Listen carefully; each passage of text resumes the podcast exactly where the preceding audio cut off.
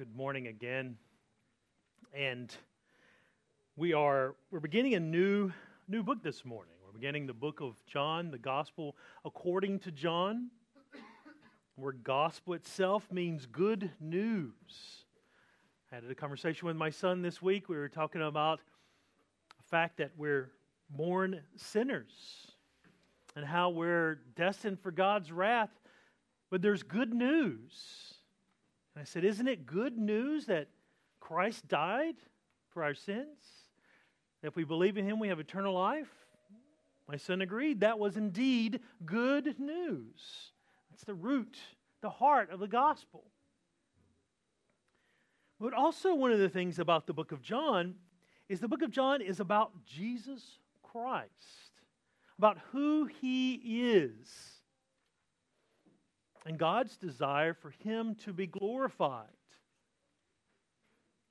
In fact, the word doxa, the Greek word we actually get our word doxology from, appears 42 times in the book of James, book of John, excuse me. Either in verb form or noun form, describing Jesus Christ. The book of John desires that Jesus Christ would be glorified that he would receive the honor and praise that is rightly due him as the Son of God. But when we think about the book of John, and when we think about glorifying God, what we're basically talking about is worship. Now, when we think about worship, when you think about worship, what comes to your minds?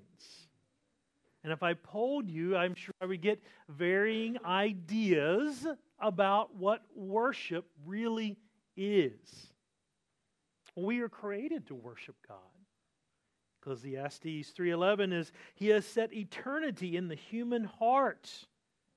Because man intrinsically knows there's more to life than what is simply around us now. There's more to life. Apart from God, men and women will worship. They'll worship anything and everything. From physical idols to ideas or ideals, or even just themselves. We will worship something because we are created by God to worship. Now, as a Christian, we worship one thing worship God alone, right? We worship God alone through Jesus Christ alone. But unfortunately, even for Christians, there are many misconceptions about worship. Many see worship as a thing that you do on Sunday mornings at a particular place at a particular time. You go and have a worship service. In fact, many would say you haven't worshiped Christ if you haven't been to church and worshiped. Now, worship is corporate activity, but it's more than corporate activity. And it's more than just a building. Remember when I was younger, I was reading about the German Blitz over London and how the Germans were dropping bomb after bomb on all these old cathedrals. And I was young, I wondered, well, why didn't God do something to stop them? Well, then as I got older, I realized that the church is not a building, it's the people. It's the body of Christ. Who cares if the building itself exists or doesn't? The church has not been destroyed. Others see worship as simply a response to God. In fact, you hear this often as a definition. I'm responding to God. But they respond to Him and they say they want to honor Him but the problem is, we can't determine ourselves what is honoring to God on our own. We must find out what is truly honoring to Him. We must find out who He truly is through His revelation, His Word. If you want to know what pleases God, we have to invest the time to find out what He says is pleasing to Him from the Word of God. We can't just decide on our own what we believe is pleasing and what we believe is honoring. Another misconception is that anyone can worship God. And you see this in the broad ecumenical movements that try to bring together Jews, Muslims, Catholics, Universalists, and others in an attempt to find, quote unquote, common ground. But apart from Jesus Christ, God will not accept worship from an unbelieving and hostile heart. True worshipers alone worship in spirit and in truth. But the most common misconception among Christians is the belief that worship is about them. They have the idea, and we live in an age where people desire self expression and self fulfillment in their church services. They want to be comforted, consoled, or stirred at an individual or emotional level. Their preoccupation with self gratification, even it, it leads them to measure worship on a subjective level. They believe that feelings of joy, of religious ecstasy, of, of experiencing God's presence are the measures of worship. The problem is, is not everyone has the same experience. And if my experience doesn't match yours experience, then, then have I truly worshiped if you say you've had this experience? But what it comes down to is it, it's a me centered worship. I want to get something out of it. That's why I come to church, so I can get, fill in the blank. I can get. And it becomes a me centered idea. Well, from the biblical standpoint, what is worship? David Peterson, uh, who happens to be an Aussie, he's written a great book on the biblical theology of worship. He describes worship as this Throughout the Bible, acceptable worship means approaching or engaging with God on the terms that He proposes and in the manner that He makes possible. It involves honoring, serving, and respecting Him, abandoning any loyalty or devotion that hinders an exclusive relationship with Him. Worship is more fundamentally faith expressing itself in obedience and adoration. So we worship God in the means and manner that He set forth. Worship is fundamentally about Jesus Christ. He's the center and focus of our worship. He is God's self revelation, and He's the ultimate meeting point of heaven and earth. He is the decisive point of reconciliation between God and man and deserves our worship. He's the pinnacle of our worship. He's the author, perfecter of our faith. And He's the centrality and focus of our worship. Here at New Community Church, we have the goal to exalt Christ, to have Christ exalting worship. And that's what John desires to do in the Gospel of John. He wants to exalt and glorify Jesus Christ. And he gives an account of Jesus' life, his ministry, his death, his resurrection, because he wants to see Jesus Christ glorified. This introduction to the Gospel of John, we're going to be looking at the nature of worship. We're going to be looking at worship as fundamentally about exalting Jesus Christ. And that worship is engaging with God in an acceptable way. John's goal in the book of John is that you would believe and worship Jesus Christ. He said so. John 20, 31. These things have been written so that you may believe that Jesus is the Christ, the Son of God, and that by believing you may have life in his name. Now, I'm not going to be apologetic this morning. We're going to be reading some different passages as we move our way through the book of John as an introduction. So you have to uh, bear with me. Right? After all, we are a Bible believing church. Right? We base our what our worship, our focus on the scriptures, the Word of God. So, John, first of all, begins by, by focusing on the fact that worship is fundamentally about Jesus Christ. Jesus is no mere man. He, we, we, John wants us to see Jesus for who he really is, and that is God's Son. He's the Messiah, He's our Savior, He's our Lord. Other religions say, like the Muslims, the Quran says that He's a prophet. The world says that he's a, he's a good man and he's a good teacher. The Jews deny he was the Messiah. They say he was an antichrist. But John says he's deserving of glory, he's deserving of worship, that he's the Son of God. And that's what we accept as Christians. He's God's revelation to man, and he deserves the glory. If you want to think about the book of John, you could divide the book into two sections. You're reading the book on your own, or you're, you're sharing the gospel with somebody, and you say, Hey, why don't you read the book of John? Because the book of John is an evangelistic book. It's written primarily to Jews in the first century. You want to have somebody read about Christ and have them understand who Christ is, the book of John can be divided into two sections. The first section is, is chapters 1 through 12 and deals with the glory of Christ in his signs. In his signs. John has selected seven signs. He's selected seven signs that point towards Jesus Christ's true nature. And he wants you to see these seven signs and to give him glory chapters 1 through 12.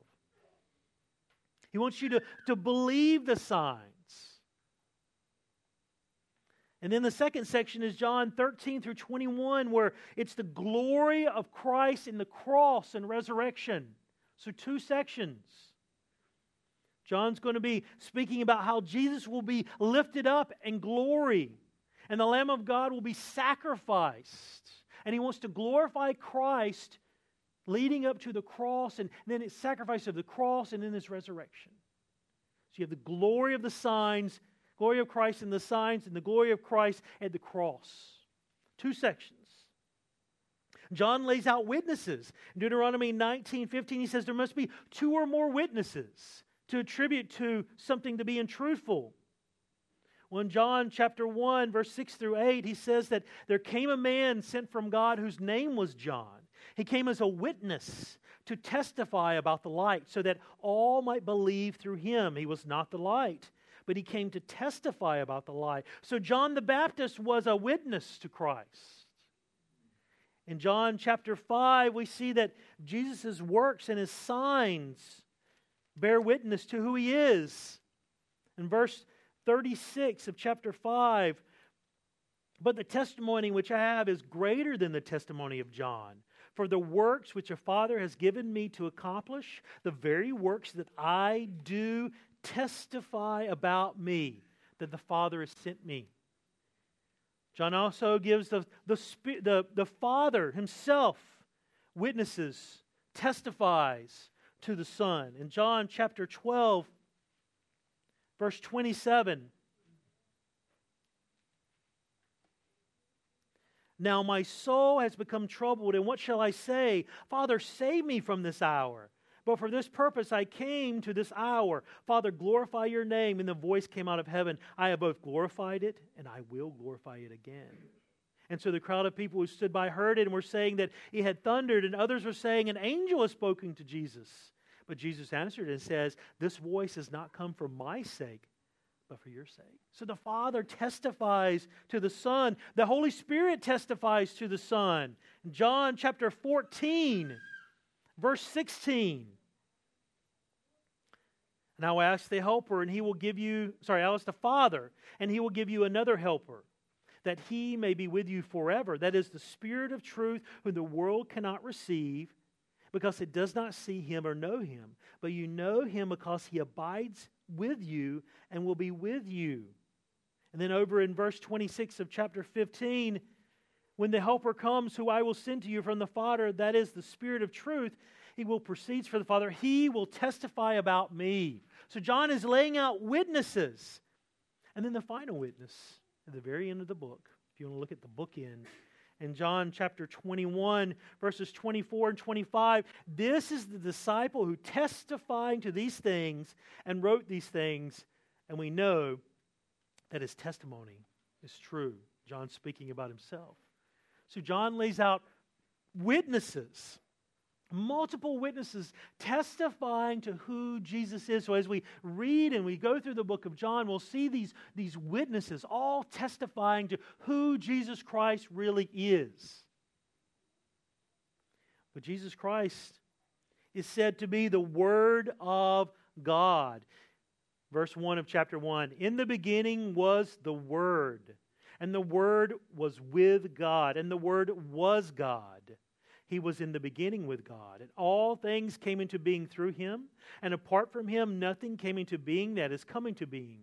In him was life, and the life was the light of men, and the light shines in the darkness, and the darkness did not comprehend it. And then in verse 14 of the same chapter, and the Word became flesh, and he dwelt among us, and we saw his glory. Glory as of the only begotten from the Father, full of grace and truth. Jesus is the Word of God. He's the fullness of deity in the person of Jesus Christ. He is the total revelation of God to men. Now, the reason he's called the Word is because he's the Logos, he's the Son of God speaks. The second person of the Trinity, the Son of God, is the, is the mouthpiece of God. When you read in the Old Testament, God speaks, that is the second person of the Trinity, is the pre incarnate Jesus Christ. In the New Testament, it is, is Christ who speaks. We find in John chapter 1, verses 2 and 3, that, that, that God, the Son, spoke creation into existence.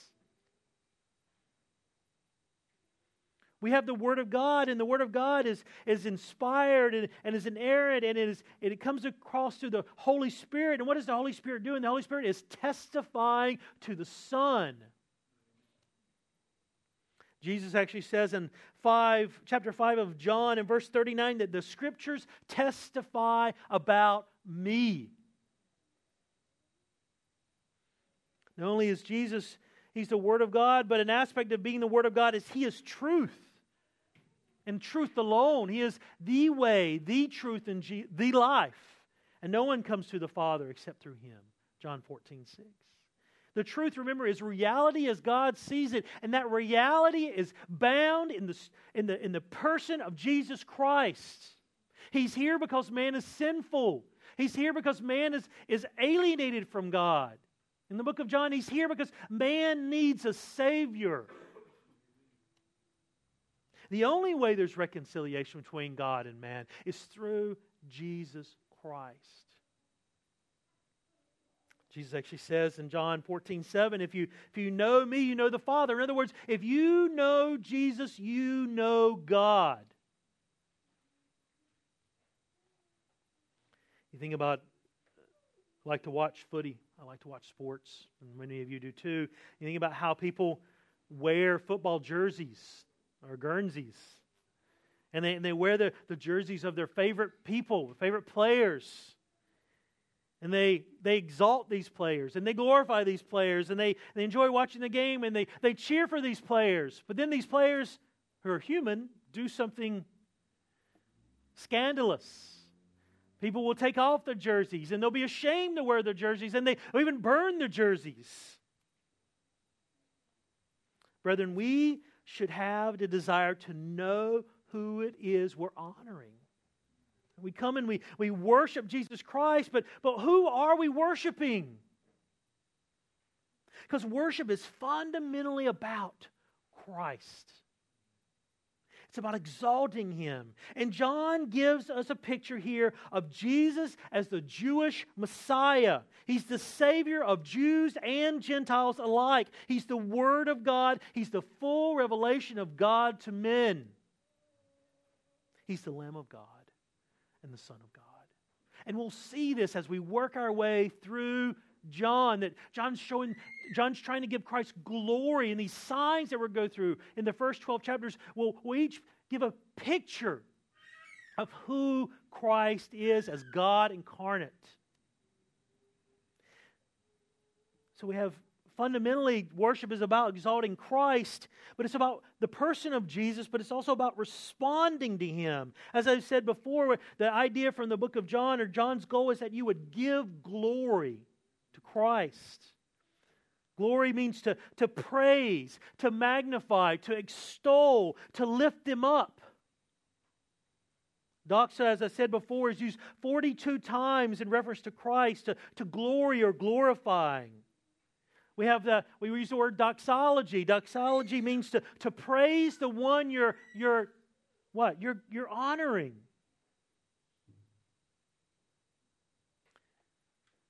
God alone, though, is the one who deserves glory. Flip over with me to Isaiah. Isaiah 48. I want to show you. Sorry, Isaiah 42. We'll do that one first. I'll show you a couple passages. Isaiah 42. Remember, this was written to a Jewish audience originally. Isaiah 42, verse 8. I am the Lord, that is my name. By the way, Lord there is all capitalized. That's Yahweh. I am, I am Yahweh. That is my name. I will not give my glory to another, nor my praise to graven images. Flip over a couple chapters, of Isaiah 48.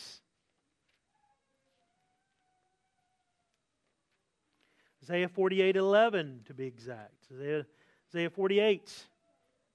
Verse 11, for my own sake and for my own sake I will act. How can my name be profaned? And my glory I will not give to another. Look at John. Go back to John. Flip back over. Right? God will not give his glory to another. Yahweh will not give his glory to another. And in the case of Isaiah, he's talking about pagan idols.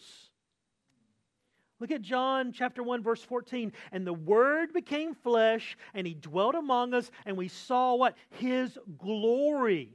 His glory as of the only begotten from the Father full of grace and truth. John's this, this statement would have been shocking to a Jew. Shocking. The Word of God, who is Jesus Christ, has glory. Only God gets glory. Only Yahweh gets glory. Christ has glory. He deserves the glory. He deserves the honor. John is saying that Jesus is God. He's the second person of the Trinity. He's the Son of God. It's shocking, full of grace and truth. See, Jesus alone deserves the glory. Jesus is equal to the Father. We glory in both persons of the Trinity. We give glory to the Son. The Son gives glory to the Father. The Spirit gives glory to the Son. It's a round and round. We give glory to Christ. We glory to the Father through Jesus Christ. See, Jesus is the tabernacle. He's the temple. He's the meeting place of heaven and earth. Listen, look back at verse 14. And the Word became flesh and He dwelt among us. In the Greek, it literally means He tabernacled. Right? You guys remember the, the Old Testament? The tabernacle went around with the Israelites. And then, and then who built the temple? Right? David gathered all the materials. Solomon built the temple, and God's tabernacle was set in a specific place. It was the meeting point of what? Of heaven and earth. It was God's dwelling place among his people. Jesus is the tabernacle, Jesus is the temple. He's the place that we go, and the only place that man can go to meet God. He says, I am the way, right? No one comes to the Father except by me. He's the high, listen this, he's the high priest He's the sacrifice for our sin, and He's the temple all in one. And you know what? We become the temple. When we believe in Jesus Christ, we are joined with Him in a, in a union with Christ. And the Holy Spirit indwells us, and we become what? Right? We become the temple. Paul says in 1 Corinthians 6, says, in fact, let me read it rather than just that we, you'll know I'm just making it up. 1 Corinthians 6, verse 17. But the one who joins himself to the Lord is one, one spirit with him. In verse 17. Verse 19. Or do you not know that your body, and now this is corporate, so it's your as in y'all, uh, your body is a temple of the Holy Spirit who is in you, whom you have from God, and that you are not your own. Therefore, for you have been bought, verse 20, with a price, therefore glorify God in your body. We're the temple, right? God dwells in us. We don't have to go to a building. We gather together and we worship Jesus Christ. This building didn't exist, we could gather in the parking lot or in the, the brand new grass lawn out there and we could worship as the church.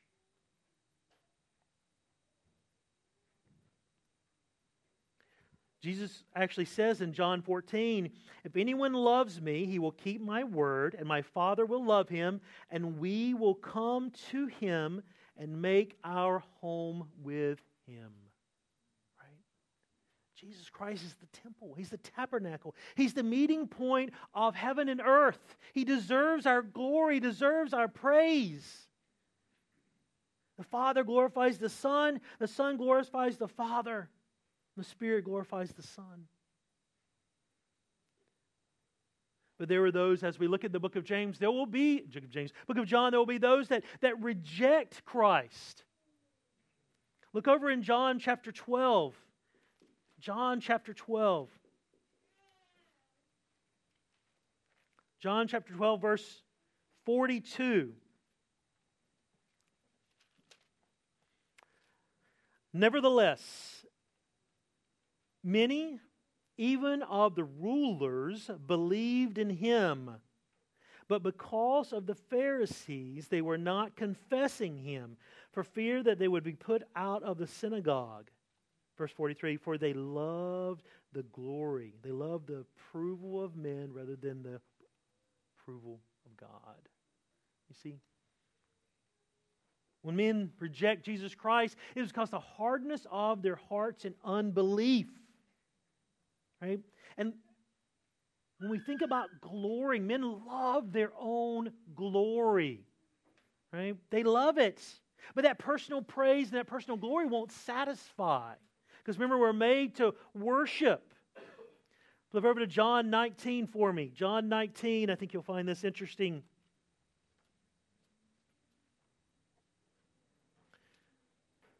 John 19, Pilate then took Jesus and scourged him with Jesus' body. And the soldiers twisted together a crown of thorns and they put it on his head and they put on a purple robe on him. And they began to come up to him and say, Hail, King of the Jews! and slap him in the face. Pilate came out again, and behold, I am bringing him out to you. Now, Pilate's coming out to the Jews. The Jews wouldn't go into the, to, to a Gentile building because they'll be defiled. And he, Pilate says, I find no guilt in him. Verse 5, and Jesus came out. He, he was wearing a crown of thorns and the purple robe. And, and, Jesus, and Pilate said, Behold the man. And when the chief priests and officers saw him, they cried out, Crucify, crucify. Pilate says, Take him and crucify him, for I found no guilt in him. And Jesus answers, We have a law, and by that law he ought to die because he made himself out to be the Son of God. And when Pilate heard the statement, he was afraid. And he entered into the praetorium and he said to Jesus, Where are you from? And Jesus gave him no answer. So Pilate said to him, Do you not speak to me? Do you not know that I have authority to release you? I have authority to crucify you? And Jesus answered, you have no authority over me unless it had been given to you from above. For this reason, he who delivered me to you has greater sin. As a result, Pilate made efforts to release him, but the Jews cried out, saying, If you release this man, you are no friend of Caesar. Everyone who makes himself out to be a king opposes Caesar. The Jews hated Caesar. They hated the Roman occupation. They wanted a Messiah to deliver them from the political restraints of Rome. Here they say, look at if you if you release Jesus, you're you're you're not a friend of Caesar. When Pilate heard these words, he brought Jesus out. He sat down on the judgment seat at a place called the pavement in Hebrew, Gabbatha. Now it was the day of preparation for the Passover, and it was the sixth hour. And he said to the Jews, Behold your king. And they said, We have no king but Caesar. It's treasonous. Their king was, was Yahweh. I read a book recently, or was reading through it about the. It's called the Pursuit of Glory in Europe in 1648 through 1815, and it's about the many expansions of the European nations around their globe and their and their their their race for glory. But that glory was always temporary. It's always fleeting. Brethren, John calls his readers, he calls you as we study the, this book, this, this gospel, to give Christ the glory that he deserves. He's the same substance, same essence of the Father, and He's worthy of worship and praise. And we, we need to humble ourselves, not seeking our own glory, but seeking to glorify Christ for who He rightly is. Not who we think He is, not who the world says He is, but what Scripture, the Word of God, says He is. So, worship is fundamentally about exalting Jesus Christ. But worship is also engaging with God in an acceptable way. You see, the Father calls worshipers to himself. Look back over to John chapter 1 if you're at the end of the book. John chapter 1, verse 13. Let's do verse 12. But as many as received him, to them he gave the right to become children of God, even to those who believe in his name. these, these people these were not born, not of blood, nor of the will of the flesh, but by the will of man, not by the will of man, but by God. You see, God calls true worshipers to himself. We're born of the will of God. And it's our duty in verse 12 to what? To respond in faith and obedience. As many as received him, that believed in him. And once again, the gospel is true, is, is the key to true worship. In John chapter 3, verse 3, Jesus is speaking to Nicodemus. Jesus answered and said to him, Truly, truly, I say to you, unless one is born again, he cannot see the kingdom of God. In other words, you can't know God. You can't enter heaven unless you're what? Unless you're born again. It's conditional. It's absolute. The gospel in itself is responding to the person and work of the Son in faith and obedience in the power of the Holy Spirit. That's worship, by the way. Right? It's belief. That belief is understanding, it's obedience. The purpose of this book, John says, is that you may believe, that you may obey, because Jesus is the ultimate revelation of God and He's the ultimate redemption. You know, we live in, we live in pretty turbulent political times, especially in the U.S. And you can imagine all of a sudden one day those who hate Donald Trump and despise Donald Trump and impugn Donald Trump all of a sudden give him honor that he deserves as by nature of his position. That's how mankind is. Mankind, we, in, in our unregenerate state, we hate God. We hate the truth. We hate the light. We love the darkness. John chapter 3, verse 19. This is the judgment that the light is come into the world, and men love the darkness rather than the light, for their deeds were evil. Colossians 1:21 says that men and women were, were hostile. We were hostile, alienated, enemies of God. True worshipers must be brought into a right relationship with God for their worship to be acceptable to God. Apart from Christ, who is the light, all of mankind lies in darkness. They won't submit to Christ's lordship, and they are not true worshipers. What does this mean? All the cults, Mormons, Christadelphians, Jehovah's Witnesses, right? Unitarians, all those, if they're not worshiping Jesus Christ accurately as who he's revealed to be, they are not true worshipers. Because each one of those cults, in some form or another, deny the deity of Jesus Christ. Can't deny Christ and be considered a true worshiper of God. For worship, and worship is engaging with God in an acceptable way, this is the means to worship. The means to worship is you must be born again. And that's a means that only God provides. But there's also a manner of worship. And the scriptures show us what it means to please God. We can't determine on our own what pleases God. Right? Right religious activity with the wrong heart is still accept, unacceptable. Flip over to Psalm 50 for me. Psalm 50. Do you remember this from my pastor's comments a few weeks ago? Psalm 50 is a great passage. I was talking about this with my, my wife in a different context not too long ago. And Psalm 50, if you look at verse, hmm, let's look at verse 7. Hear, O my people, and I will speak. O Israel, I will testify against you. I am your God, your God. Do, I do not reprove you for your sacrifices, and your burnt offerings are continually before me. So he doesn't reprove them. He's not rebuking them for their religious activity because they're doing the right thing as prescribed by God. But he says, I shall take no young bull out of your house, nor male goats of your folds, for every beast of the forest is mine, the cattle on a thousand hills. I know every bird of the mountains, and everything that moves in the field is mine. And if I were hungry, I would tell you, for the world is mine and all it contains. Shall I eat the blood or the flesh of bulls or drink the blood of male goats? In other words, they had this pagan idea that, that God needed their sacrifices. They were doing the right religious activity, but they had the wrong heart. They believed that God needed those sacrifices. God doesn't need the, the animals. We often quote, God has the cattle on a thousand hills. He has plenty of animals. Here's what he wants. He says, verse 14, offer to God a sacrifice of thanksgiving. In other words, he wants the right heart. So you can, you can do all religious, right religious things. You could come to church, you can participate in the Lord's Supper.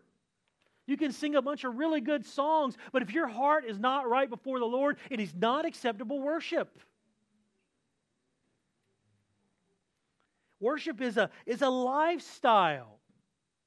When you look at Psalm 15, who may go to God's holy hill? Who may abide in his presence? Well, the holy hill is Christ. Who may stay in his presence? What is evidence of someone's salvation in Psalm 15? If you look, it's, it's a lifestyle of faithfulness and obedience to God. But we worship God in spirit and in truth. In John chapter 4, Jesus lays, these, lays this out with the, the Samaritan lady. Verse 15 of chapter 4 Then the woman said to him, Sir, Give me some of this water. And Jesus has just spoken, by the way, give you context. He says, I am living water. She said, Give me some of this water that I may not be thirsty or come all the way up here to draw. And he said to her, Go call your husband and come here. And the woman answered in verse 17 of chapter 4 and said, I have no husband. And Jesus said to her, You have correctly said, I have no husband, for you have had five husbands. And the one you have now is not your husband, and this you have said truly. And the woman said to him, Sir, I perceive that you are a prophet. And our fathers worship in this mountain, and you people say that in Jerusalem is the right place to worship. Now, the Samaritans worshiped in a different place than the Jews. They, they still had a messianic outlook, but they believed that the, that, the, that the Messiah would come and worship and come and lead from their designated spot in northern Israel. And Jesus says, Look, woman, believe me, an hour is coming when neither in this mountain or in Jerusalem you will worship the Father. You worship what you do not know. We worship what we know, for salvation is from the Jews. In other words, right theology is right. The Jews have the right spot, Jerusalem. But an hour is coming, and now is when true worshipers will worship the Father in spirit and in truth. For such worshipers, or for such people, the Father seeks to be his worshipers. You see, the Father is going to call individuals to himself. He's going to call us, and he has called us. And we worship in spirit and truth. This is the manner. The Spirit is worshiping in the power of the Holy Spirit. We, the Holy Spirit indwells believers in John 14. John 16, he guides into truth. The Spirit glorifies the Son. And, the, and we worship in truth. The truth is Jesus Christ. It's the full revelation of God. He's, he's worthy of worship, He's worthy of imitation, He's worthy of obedience. So, this is the manner that we worship. But we also worship corporately and individually. Individually, our, our whole life belongs to God. It's not just we come together on Sundays and, and we get together and we worship Christ. We worship Christ by our whole lives. Our lives are be a, a sacrifice of praise. We're to worship Jesus Christ in the indwelling power of the Holy Spirit as the Holy Spirit draws our attention to Christ, causes us to respond in thanksgiving to Christ as we worship Jesus Christ with our lives.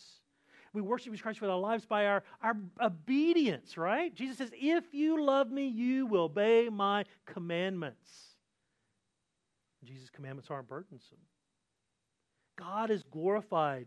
John 15, 8 Jesus prays that they would bear fruit, and he says that his disciples, and, and by extension us, that we will glorify God when we bear much fruit.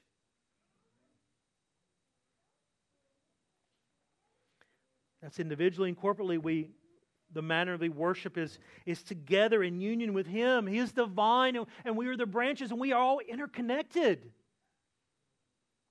My neighbors have a have a have a have a vine of a, a of, sorry me, of, of grapes. And it, and it twists and it turns, and, and, you, and you look at all the different extensions and you, you trace it back, and it's a really thick trunk. It's been there a long time.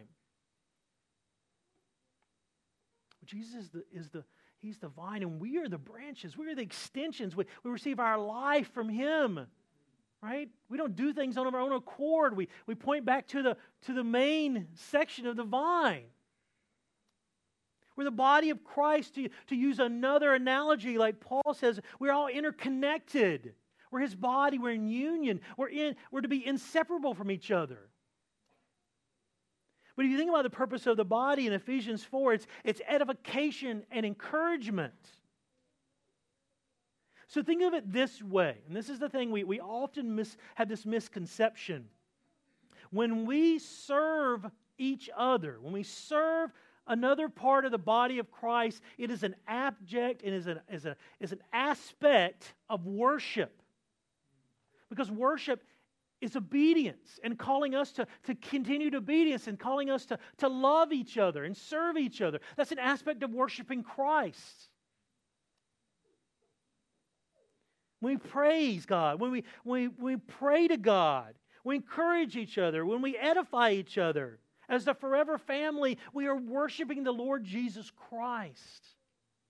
We're giving him glory because he has brought us all from all different places, all around the world, together in a local body, and we glorify him because of that. We're no longer what? No longer South Africans and Americans and Aussies. We're what? We're one people united in Christ. We worship God in the manner that He sets forth. I Saw a video not too long ago. Um, I don't even remember what church it was, but in this particular church, they had uh, a part of their worship where they had a bunch of Star Wars stormtroopers get up and do a little dance. You know, I can tell you, biblically speaking, that that's not acceptable worship activities that are, that are meant to entertain us are not worship. We're not the audience. There's only one person that's the audience, and that's what? Jesus Christ. We exalt Christ. We engage with, with God in the, in the manner that He sets forth. And He sets forth a manner of order and respect and reverence. Paul lays this out in 1 Corinthians chapter 14. He says, God is a God of order. We worship in spirit and in truth. It's not subjective, it's objective. We, we worship the one who we're to be exalted and who's to be focused on. That's Jesus Christ. Again, the book of John, as we go through this great book, John is calling for you, calling for us to glorify Christ. We're going to see this over and over again. Call to honor him. John tells us again the purpose of his gospel in John chapter 20, verse 31, so that you may believe that Jesus Christ, or me, that Jesus is the Christ, the Son of God, and that by believing you may have life in his name. Do you believe? That's the first question. Do you understand your condition apart from God's saving grace as a, as a sinner, born that way, destined for hell? You understand that you have to believe Jesus is who he says he is. He's the, the Christ, he's the Son of God, he's the only means of salvation. Do you believe that the, his cross is sufficient to pay the penalty for your sin? Because if you're a sinner, you deserve punishment. You deserve God's wrath. You're under God's wrath. God's a holy God, and we're sinners. We deserve his wrath. But Jesus bridged that divide with the cross. You see, John desires Christ to be glorified. He wants him to receive honor and praise as a member of the Godhead. He, he shows the signs, the glory of the signs in John chapters 1 through 12. And he shows the glory of Christ in his cross and resurrection in John 13 through 21. This is worship. Worship is that we respond with our total beings to the person and work of Jesus Christ as the ultimate revelation of God, the ultimate redemption of God, and we do this in the power of the Holy Spirit. We exalt Jesus Christ. And we exalt him in the manner that he sets forth through the means that he has set forth. I'll leave you with this.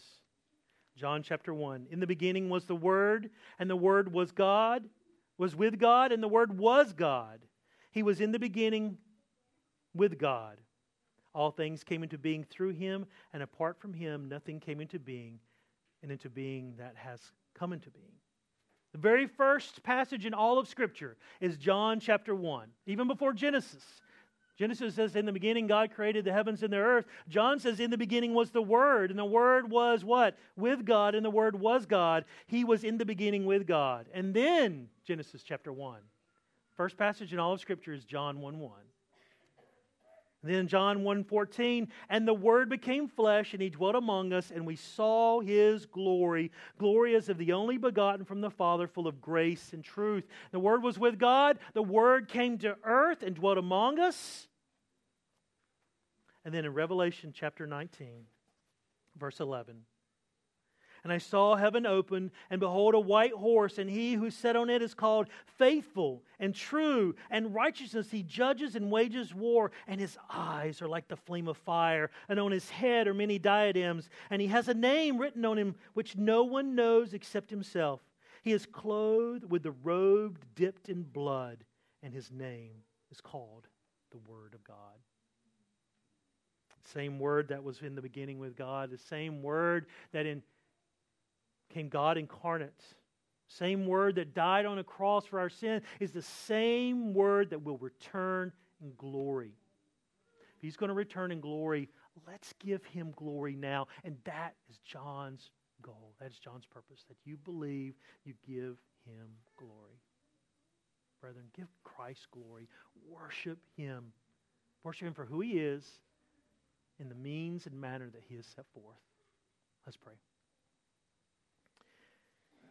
Well, Lord, we exalt you this morning. We praise your name. Lord, we see from your word just, oh, that you are the word. You're the revelation of God to men, and we give you glory. We know that apart from your grace, we would not be your child. And we would be destined for wrath apart from your calling your salvation. Lord, I pray that, Lord, we would worship you not only just as a Sunday morning exercise, that we would worship you with our lives, with our beings. Lord, I pray that those that don't know you here this morning, that they would believe, they would believe that you died on the cross for their sins, paying that penalty so they may have eternal life. Lord, we just most of all thank you we are so humbled as we think of your sacrifice and as we participate even in the Lord's Supper this morning and we reflect on Lord, all that you've given so that we may be reconciled to God. Lord, you're the way and the truth and the life, and no one comes to the Father except through you. And we glory in this. We praise you. In Jesus' wonderful name I pray. Amen.